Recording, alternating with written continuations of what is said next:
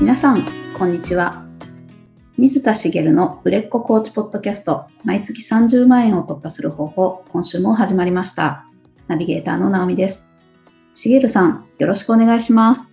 よろしくお願いします。実は昨日眼科に行ったんですよ。お、はい。何しに行ったかっていうと、まあコンタクトを、まあワンデーを使ってるんですけど、うんうん、それを、まあ作りに行ったというか、買いに行ったというか。はい。で、あの、まあ今ネットでも買えるんですけど、うんうん。で、私普段はメガネで過ごすことが多いんですね。おー、はい。で、コンタクトしてると、まあ結構目に、まあアレルギーが出て出やすかったり乾燥したりして、目にが疲れちゃうので、でももうこうどっか出かけるときとか、あとまあ、まあ運動するほど運動してないんですけど、以前だったらこうスポーツをするときとか、そういうときはコンタクトにしてたんですよ。えー、はい。で、まあ、なので、ごくたまに買いに行くぐらいなんですけど、なくなったら買いに行くみたいな感じなんですけど、とりあえず、あの、そろそろ減ってきたので、買わなきゃと思って、で、ネットで買おうかどうか迷ったんですけど、まあネットで安くも買えるので、でも、新しい商品とか出てたりするじゃないですか。ああ、はい。たまにしか買わないと、そのサイクルの間に新しいいいのが生まれるんで、うんちゃんと、あの、お店で買うと眼科で診察してくださいって必ず言われるんですよね。うん。なので、隣に眼科があるので、眼科に行って診察受けて、で、度数もね、見てもらいたかったから、診察を受けた。で、まあ、新しいのを買ったんですけど、はい。で、その時に先生に言われたのが、あの、緑内障の検査をちゃんと受けた方がいいねって言われました。えー、緑内障？はい。あんまなんかあんまり聞かないですよね。でも結構やっぱり年取ってくると緑内障って一括りにしてるけどなんかいろいろそのパターンがあるらしくて、そのなんだっけな眼圧がまず正常なのかどうかで二つに分かれるみたいなのをうん言われてたんですけどで自分はそれは正常だったんですけどなんかこれがちょっとねみたいな三角だねみたいな話をされてそれが、それが何だったか忘れましたけど。で、えっと、緑内障の検査は他にもあって、なんか視野の検査とかもあるのかなうん。見えてる部分と見えてない部分がどれぐらいあるかみたいなのがうんあるらしいんですけど、それちょっと予約しないとできないから、今度、あの、買いに来るときに、コンタクト買ったのでね、コンタクト買いに来るときでいいから予約して受けに来てって言われたんですよ。へーでも、今度いつなんだろうと思いながら、ね、なくなる、これをなくなるのを待ってもう一回買いに来るだろうから、まあ、ちょっと先になるなとは思ったんですけど、まあでも、先生にそう言われたから、まあ今度、検査してみようかなと思ってるんですけど、なんか緑内障とかって言われると、年取ったなって思いません？はい、ちょっと鼻が出ちゃいました。そううんね。緑内障もそうだし、まあ老眼も始まってるかもねみたいなことを言われたんですけど、はい。えなんでなんだろうと思って、ちょっと聞いてみたら、いや、年齢、年齢だよって言われて、えー、私今、えっと、まあ今44なんですけど、はい。もう 40, 40代半ばってもう始まって当たり前だからみたいな。えー、そうなんですね。でも、うんやっぱ近視がなので私は、はい。近視がある人は、やっぱ老眼はちょっとこう傾向としてやっぱ出にくいみたいなので、うんあの、近視は近くが見えん、ん？遠くが見えなくて近くが見えるんですよね。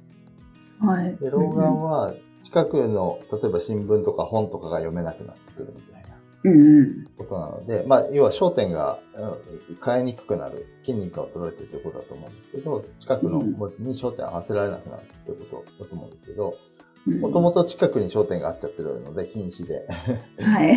だから老眼が、えーまあ気づきにくいってことなのかもしれないですけど、まあその影響を受けにくいっうん。てことだと思うの、あのすいません、間違ってたらすいませんけど、うん。思うんですけど、でもまあだから老眼も緑内障も始まってても当たり前だぐらいに、そんな感じで言われて、あもうそんな年なんだな、40代半ばってって思ったんですよね。うーん。あのまあ、年を取るってこういうことなのかななんて思いますけど、まあ、なんかそれで別にショックとか何もないんですけど、冷静に受け止める自分がいたんですけど、うんうん。まあ、逆に言うともう冷静に受け止められるぐらいの年になったんだなというか、面白い。いやー30代で言われたらショック受けるじゃないですか、そんなこと言われたら。ショックですね。うんでもまあ40代半ばになってくると、まあ、そうだよ、そうだよなって思う 自分がこう年寄りだなと思うことも増えてくるなと思ってですね。あ直美さんまだお若いので、まあ、あの、自覚としてはお若いと思ってないでしょうけど、ー 私からしたらお若いので、あの、若いうちを楽しんでください。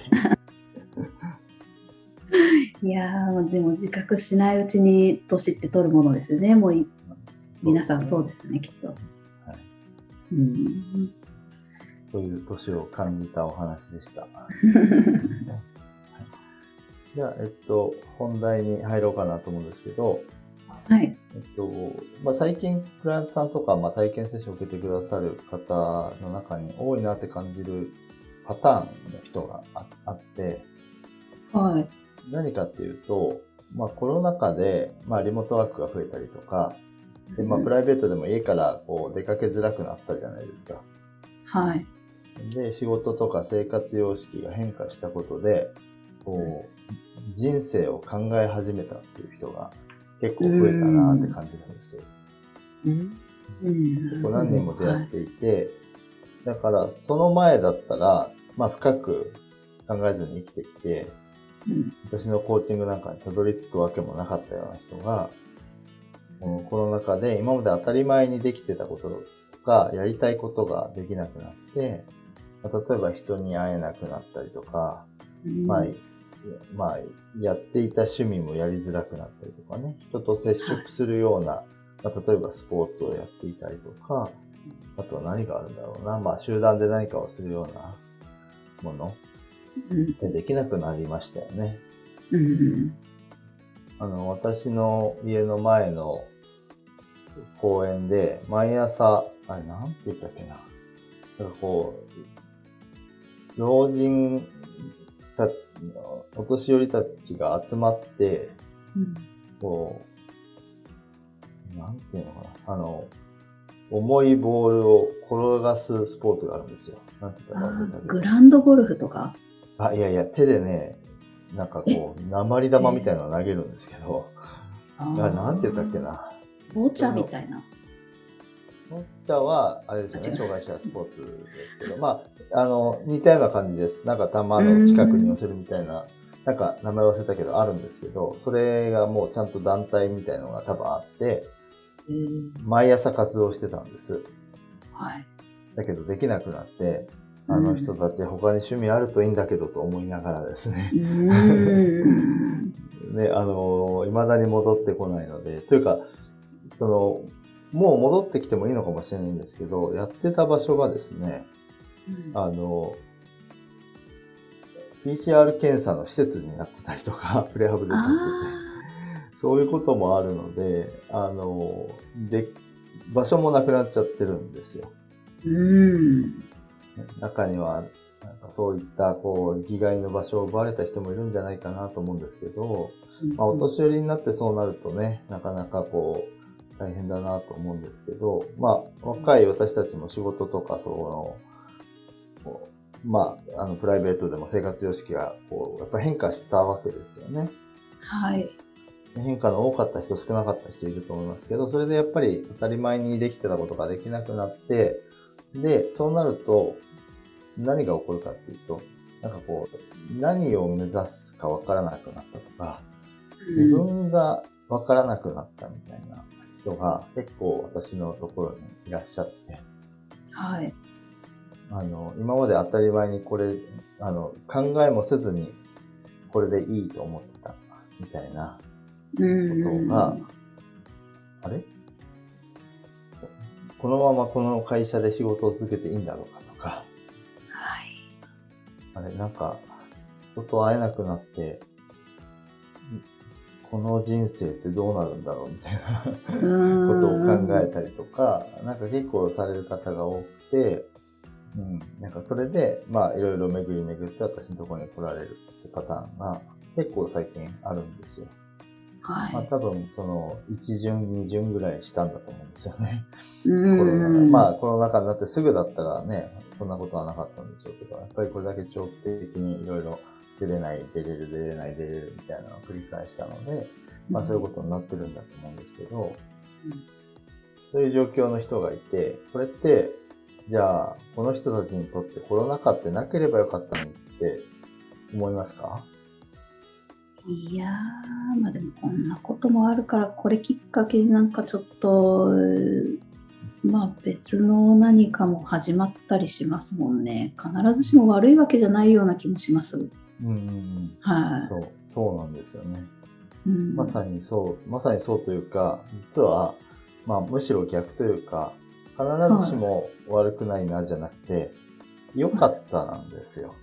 えー、なんでかっていうと、まあ、ここのコロナ禍でそういうことを考えるってことは、今まで当たり前に受け入れてたものの中に、実は望んでなかったことがあったりとか、あ逆に本当はこういうことが望みだったり理想だったりするのに、こういうことをやりたいっていうのはどっかにあったはずなのものを、まあ、こう、社会人生活を続けて大人になっていくうちに、こう封印して眠らせてしまってたりするんですよね。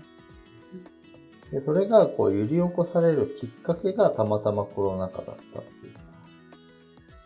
ああ、あ、そっか。もともとあったってことですね。そっか。だって今まで、あの、もう100%満足な生活をしてたら、こう、なんだろう、コロナ禍の本当に真っ只中の時はいろいろ不平不満もあるでしょうけど、今だいぶ元の生活自体はね、できるようになってきてるので、やった戻れたって言って、喜うんんで終わるはずなんですよ。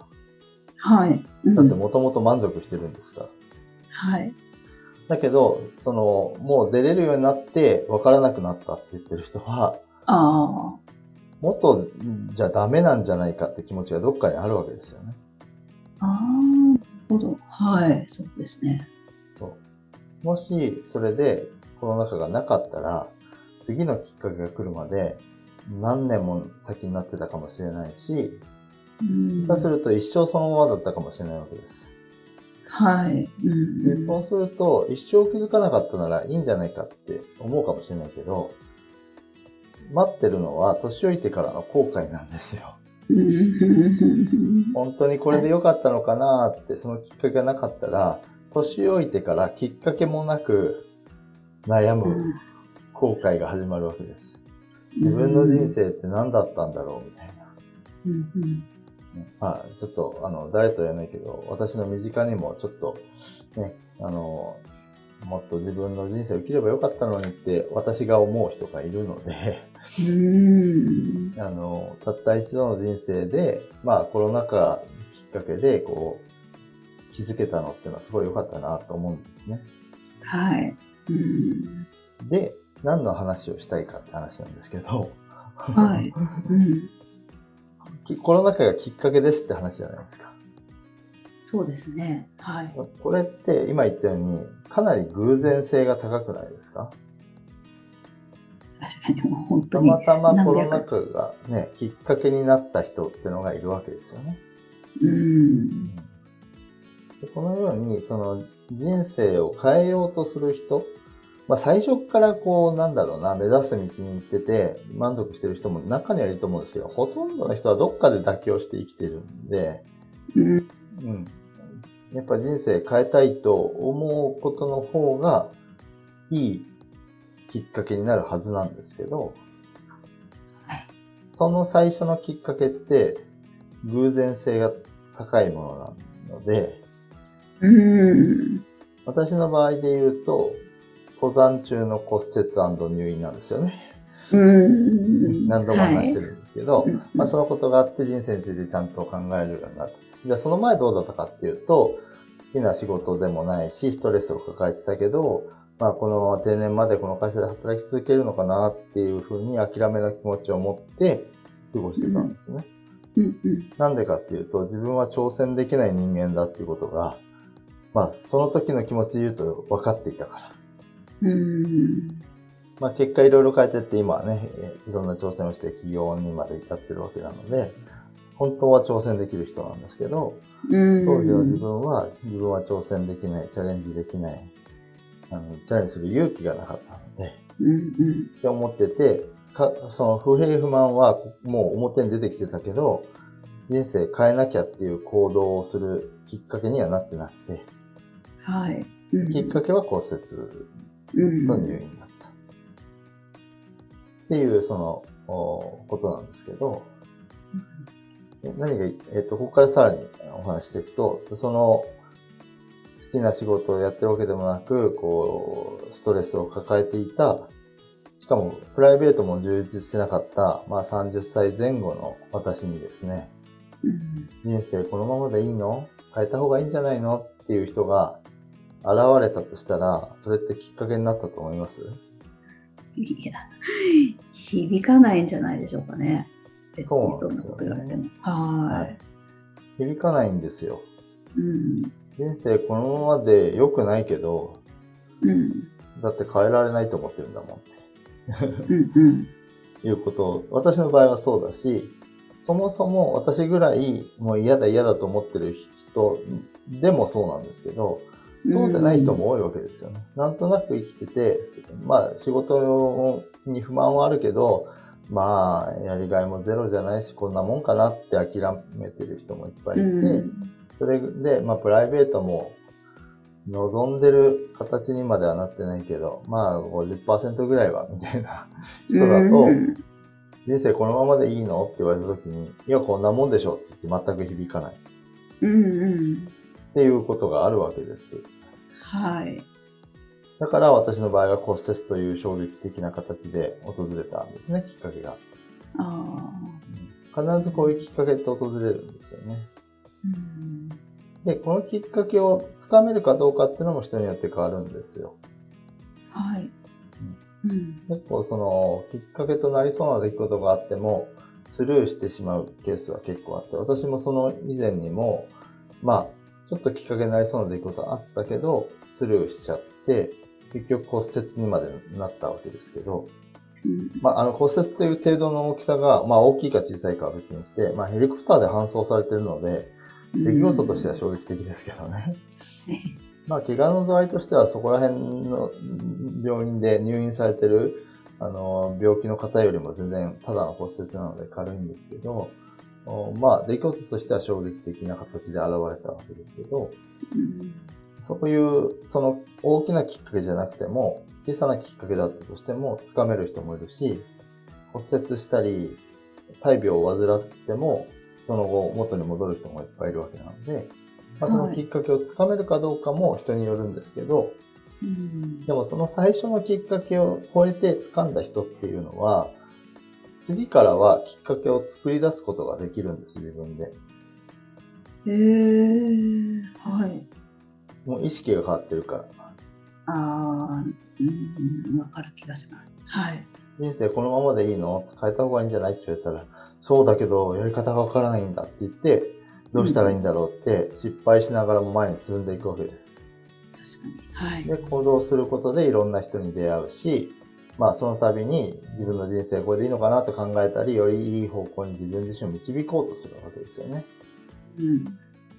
なので、そういう人が、まあ、あの、まあ、コーチだったら目の前に来ることが多いと思うので、まあ、そういう人が来た場合は、こう、目の前の、その本人が、より良い実践しようと思ってる道を探すお手伝いをしてあげて、こう、導いてあげればいいと思うんです。まあ、一緒に伴走してあげればいいと思うんですけど、もし目の前に現れた人がきっかけを超えてない人だったらはい。うん。っていうのが難しいんですよ。そうですよね。なんか作ってあげるわけにいかないですね。そう。で、えっ、と、まずこの話をすると、え？って思う人がいると思うんですけど、なぜかっていうと、きっかけ超えてない人コーチの前に現れなくないっていう。ああ、鋭い。はい。うん、ですけど、ケースバイケースで現れることがあるんです。へえ。こたこが要注意ですかねで、そう。例えば、以前の私だったら、あの、30代で骨折する前の、まあ、諦めてるけど、仕事が不満があるって言った時に、たまたまコーチに出会って、なんかこう、転職コーチでもいいし、なんかこう、仕事で悩んでる人のコーチに、プライベートで出会ったとしたら、うん、とりあえず話聞いてみようみたいに思うわけですよ。そうですね。で、その時に人生変えないって言われても、え響かないんですよ。いやいや、できないしってなっちゃうわけです。うん。うん。なので、えっと、言葉で何とかしようとしても、そういう人は不可能なわけです。ああ、そうですね。はい。そう、言葉は響かないし、自分の問題に気づいてもないんですよ。うん。で、私の場合は気づいてるように思うかもしれないですけど、その過去の話ですね。仕事が、あの、つまらなくて、やりがいもない人生を送ってる。それが問題だと思ってるかもしれないですけど、それが問題じゃないですよね。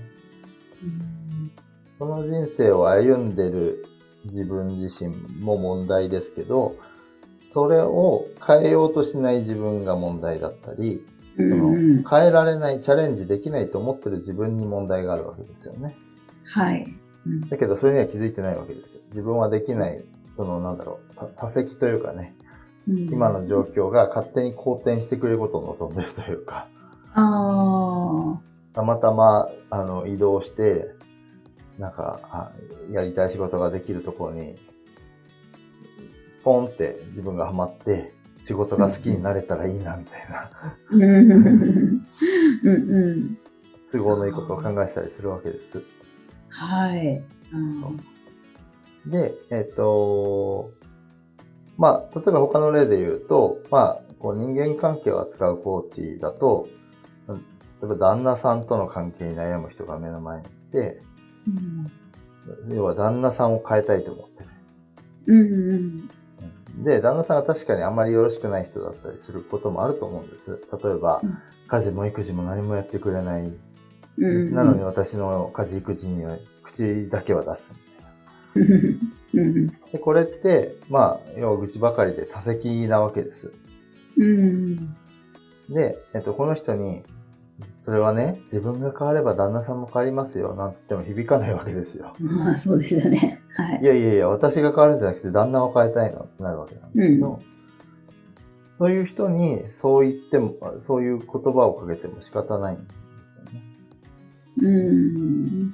なので、その時のコーチの役割っていうのは、クライアントさんが、あ、自分がまず変わる、そもそも旦那さんが変わるのはもちろん理想なんですけど、あの、理想というか、えっと、必要なことなんですけど、人を変えることはできないじゃないですか。はい。なので、クラントさんは自分自身が変われば、あの、関係性も、旦那さんが変わるかどうかは別にして、関係性も変わるし、自分のストレス値をコントロールすることもできるわけなんですけど、うん。そういったことに、クラントさん自身が気づけるように導く必要があるんですね。うん。そうですね。はい。なので、えっと、言いたいのは何かっていうと、目の前に現れた人、大半はきっかけを超えてるので、うんあの、言葉で割とコーチングの、あの、簡単な言葉がけで、あの、スムーズに進んでくれるケースが多かったりするんですけど、中には、きっかけを超えてない多責な方が現れるので、うんうん。こういう人がクライアントさんになった場合は、あの、そもそも前提として、あ、この人まだきっかけ超えてない人だ。自分の人生をどうにかしようと思ってない人だっうんて思わなきゃいけない。うん。まあ、そうですね。はい。で、えっと、クライアントさん自身が気づくようにって言ったけど、何に気づいてもらうかっていうと、私今のままじゃまずいって思ってもらうというんです。うん。私変わらなきゃ。自分がですね。そうそうそうそう。って思ってもらうように、今の自分がいかにこう、まあ状況もそうですけど、その状況、良くない状況をいかに自分が作り出しているかってことを自分の言葉で喋るように、コーチングをしていってあげるっていうのが必要なんですよね。はい。まあその辺のテクニック論は、まあコーチなので、あの、頑張ってくださいって話になっちゃうんですけど、大前提として、そのきっかけを超えてない人が来た時に、きっかけを超えてる人、普段接してるきっかけを超えてる人と同じように接したら、その、えっと、全く響かず終わっちゃいますよむしろコーチを責める人になっちゃう。ああ。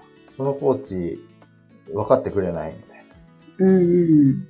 お金払い、大金払ってるのに、あの、私が悪いみたいなことを言うみたいな。